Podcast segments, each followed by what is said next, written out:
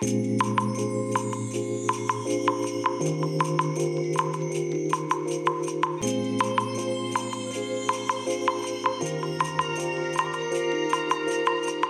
い皆さんこんにちはこんばんは。お疲れ様でございます。本日はですね9月7日木曜日でございます、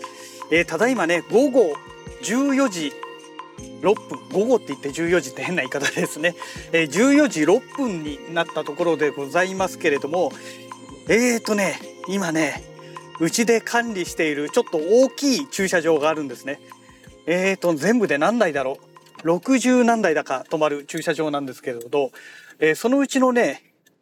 えー、50台ぐらい、50何台だったかな、えー、一括でね、まとめて借りてもらっている、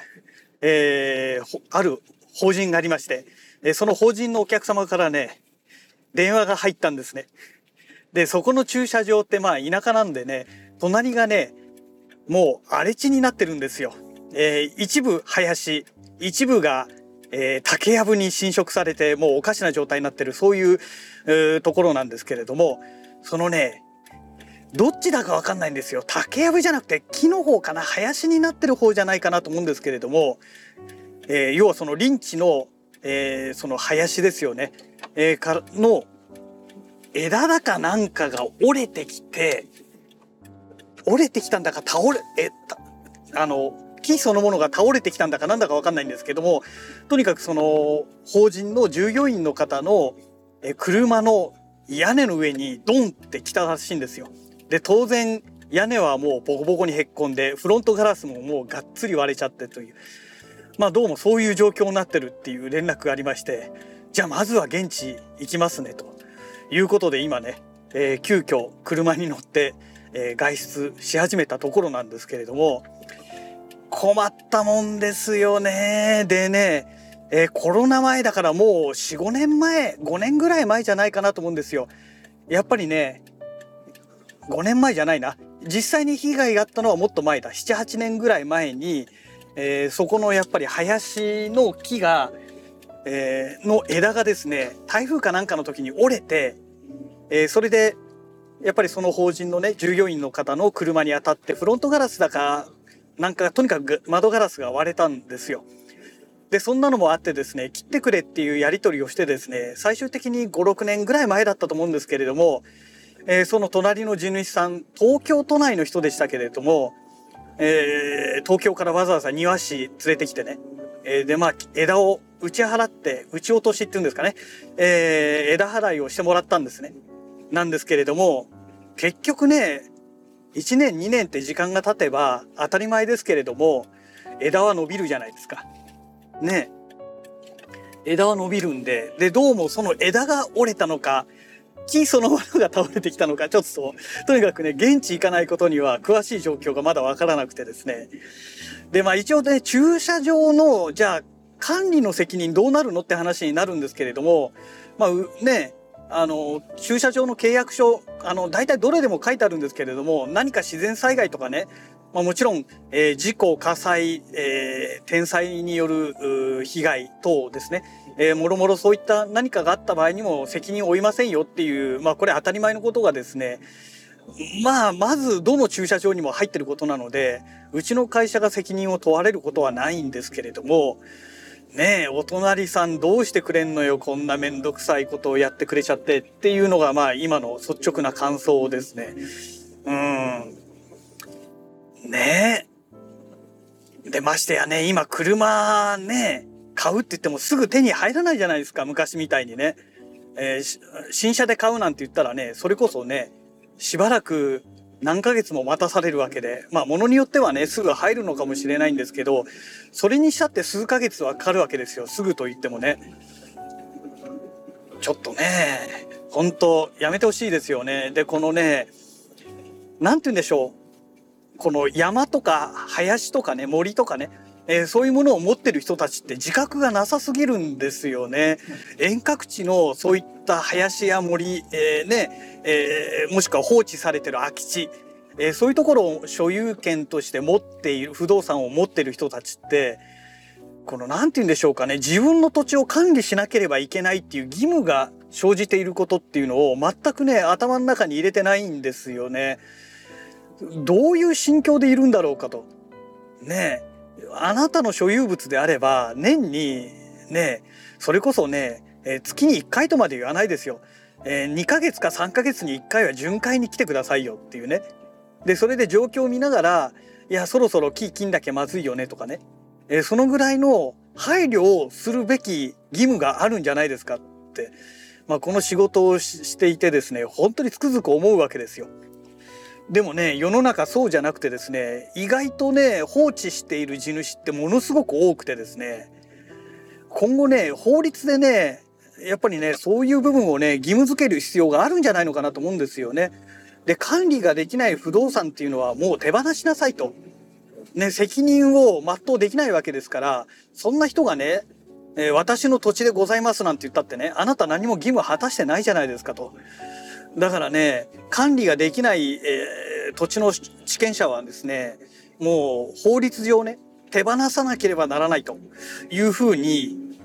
やっぱりね、法改正をね、していくべきタイミングに今来てるんじゃないのかなと思うんですよね。でまして今少子高齢化でね地主がもう高齢化になっててもう何にも管理も何もできないそういう地主がねすごい増えてるんですよ。ね、だから平気でね道路にね、えー、その木の枝が越境しちゃってるとかっていうのは当たり前に起きてるじゃないですか。ねえ。なんかねもうちょっとその辺をねあのしっかりしてほしいですよね。で特に木っていうのはね生き物ですから当然ねあのー、木が枯れればそのうち倒れるわけですよ。ね、でいいですよ50センチ1メートルぐらいの高さであれば倒れたところでそんな大した被害は出ないでしょうけども10メートルもあった木がねもし万が一倒れた日にはこれ大変な騒ぎになるわけですよ。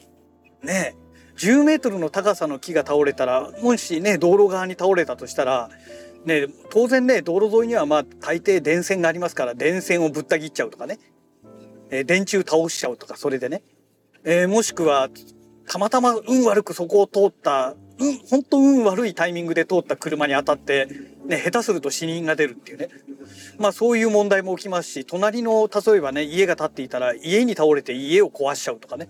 まあ普通に起こり得る現象なのでね。まあちょっとね、どんなもんでしょうかというところなんですが、まあそんなお話をしてましたら、もう駐車場まで着いてしまいましたので、えー、一旦ね、ここで、え、止めたいと思います。はい、お疲れ様でございます。えーとですね、今ですね、えー、いわゆる実況見分じゃないんですけれども、えー、現場確認が終えまして、えー、またね、会社に戻るところなんですけれども、いやー、すごかったですね。え枯れた大きな木が倒れてきたっていう状態ですね。で、この駐車場に対して斜めに倒れてきてるんですね。で、その関係でですね、車2台が巻き込まれてまして、1台は後部座席のこの後ろのハッチバックのガラスが完全にもう割れてまして、えー、この、なんて言うんでしょう、運転席側の後ろのあたりがドンって当たってんですよ。で、もう1台はそのまま、この後部から、えー、この運転席側にめ、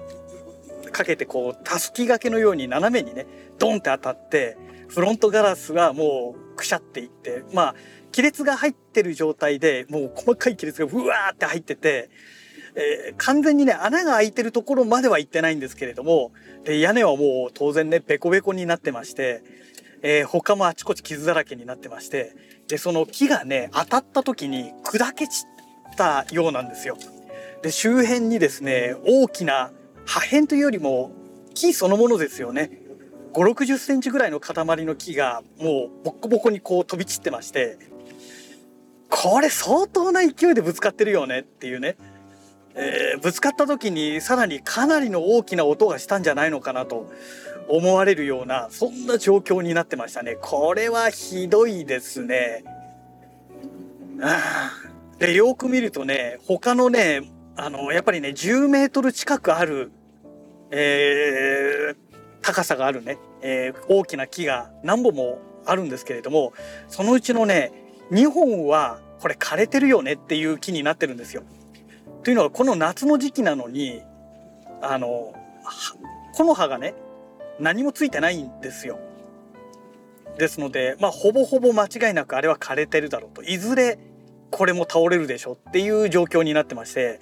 でそれがこの駐車場の敷地との境界にかなり近いとこなんですよ。おそらく2、3メートルぐらいしかないんじゃないかなという距離なんですね。えー、まあね、お隣さんの方が地面がちょっと下がっておりますから、ね、ちょっとつってもね、2メートルぐらい下がってるのかな、土地としては。えー、という状況ではあるんですけれども、まあそんな状況の中で、ね、これがまたこちら駐車場側の方に倒れてくれば、ね、当然その臨地側の方に止めている車がみんな被害を受けるわけですからこれはね大変な騒ぎですよ。で過去にやっぱりねもう先ほどもお話ししました通り隣のねその森森みたいな感じになってる林というかねそこからの木の枝が落ちてきて車が被害に遭ってるんですね。うん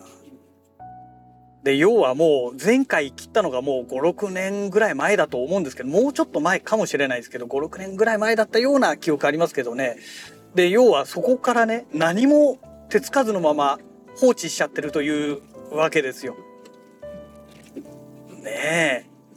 えいやこれはねやっぱりね土地の管理者としてね土地の所有者として管理、え、責任っていうのがね当然ね問われるわけで車2台やっちゃってますからね。で、しかもこれ今回2回目ですからね。これはね、ごめんなさいじゃちょっと済まされないことですよね。うん。まあ、ちょっとどういう感じになるのかね、今後、ね、えー、何とも言えないんですが、まあ、その法人の方の担当者も先ほど来てもらいまして、えー、東京にね、本社がある会社さんですので、え東京のその法務部の方にね一応こういう事故がありましたという報告をね入れてきましたというお話だったんですね。ですからさすがに今回はね「はいそうですか」では終わりにならないと思うんですよ。まあ最終的にはその法人のね法務部の方から、えその地権者に対して、え何かしらのね、えまあ請求という形に、え損害賠償請求というねお話になってくるんじゃないかと思うんですけれどもでなおかつね、まあ、うちの会社としましてはですね、えー、前回切ってもらった時にですねもっと切ってくれって言ったのに切ってくれなかったわけですよ。で今回の事件が起きてますからもう当然ね教会からできれば5メートルぐらいの場所はねまではねもう木を切ってもらうなりもしくは10メートルぐらいある高さのね本当大きい木ですからあの地上からね5メートルぐらいの場所の高さまで切ってもらうかもうちょっとちっちゃくした方がいいのかなえっ、ー、とうちの駐車場のねうちが管理してる駐車場の地面から2メートルぐらいまでの高さにしてもらうとかねそうすればさすがにこっちまではね倒れてくることないと思うんですよ。まあでもそのぐらいねやってもらわないとですねこれまた同じことが起きたらね困るわけですよね。うんでね、こっちはね、どうでもいい、こんなね、本来だったらやる必要がないようなことでね、あのー、こういう手紙もまた作んなきゃいけなくてですね、いや、ほんと勘弁してくれよっていうのがね、まあ率直な感想ですよね。うん。文章を作る人って人が動いた時点でそこで人件費がかかってるわけでね、無駄な手間がかかってるわけで、ね、その人件費代欲しいぐらいですよね。でね書類作って郵送すればねその送料だってかかってるわけで。ね。ちょっとそれはねないんじゃないんですかっていう。その分のね、えー、送料から書類作成代。で現場まで行ってこういうねやり取りをした費用全部ねちょっと請求したいですよね。余計な仕事作ってくれてね本当にね何なんでしょうかねだからこのやっぱりね先ほどの、えー、収録の中でもお話ししました通りやはりね、えー、不動産を持ったらその土地の管理責任っていうのをですね法律でね明確にするべきですよね。えー、まあ法律で明確にすべきって言ってもねそもそも管理責任っていうのはあるんですけれどもあるんですけれどもじゃあそれに対して罰則あるかっていうとね何もないわけですよ。あくまでそれはもう民事でやってくださいねって話になっちゃってますからそうじゃなくてね管理をきちんとしてない所有者に対しては刑事責任をねやっぱりね負わせる義務負わせる義務じゃ負わせるべきですよねそうしないとやっぱりあの管理してくれなくなっちゃいますよね民事だと。ね被害がちょっとだと訴訟を起こしたらね被害を受けた方が赤字になっちゃうじゃないですか。だからそうならないようにするためにもねやっぱりここはね刑事責任をきちんとあの土地の地権者にね負わせるというようなえそういうね法律を設けないとですね被害に遭った人がねそれこそやられ損になってしまうわけなんですよね。うん、ちょっとねその辺をね考えてほしいですよね。で特に今ね先ほどもお話しました通り地権者はねもう年寄りが多くなってますから管理されてない土地っていうのがすごく増えてるわけですよね。えー、これからこういう問題がねあちこちで起きるんじゃないのかなと、うん、思いますけどね。まあねどどんなもんなんでしょうかね。何とも何とも申し上げられない部分がありますがまあ政治家はね全然仕事をまともにやってくれませんからね。だからおそらくこの後もそんなに世の中変わらずですね、無法地帯の状態のままね世の中がこのまま進んでいくのかななんていう、え感じはしておりますけども。はい、えー、そんなわけで会社に到着いたしましたので本日のねラジログはこの辺りで終了したいと思います。それではまた。